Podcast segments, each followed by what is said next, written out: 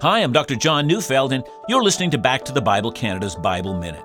Jeremiah 31, verse 31 promises, Behold, the days are coming, declares the Lord, when I will make a new covenant with the house of Israel and the house of Judah.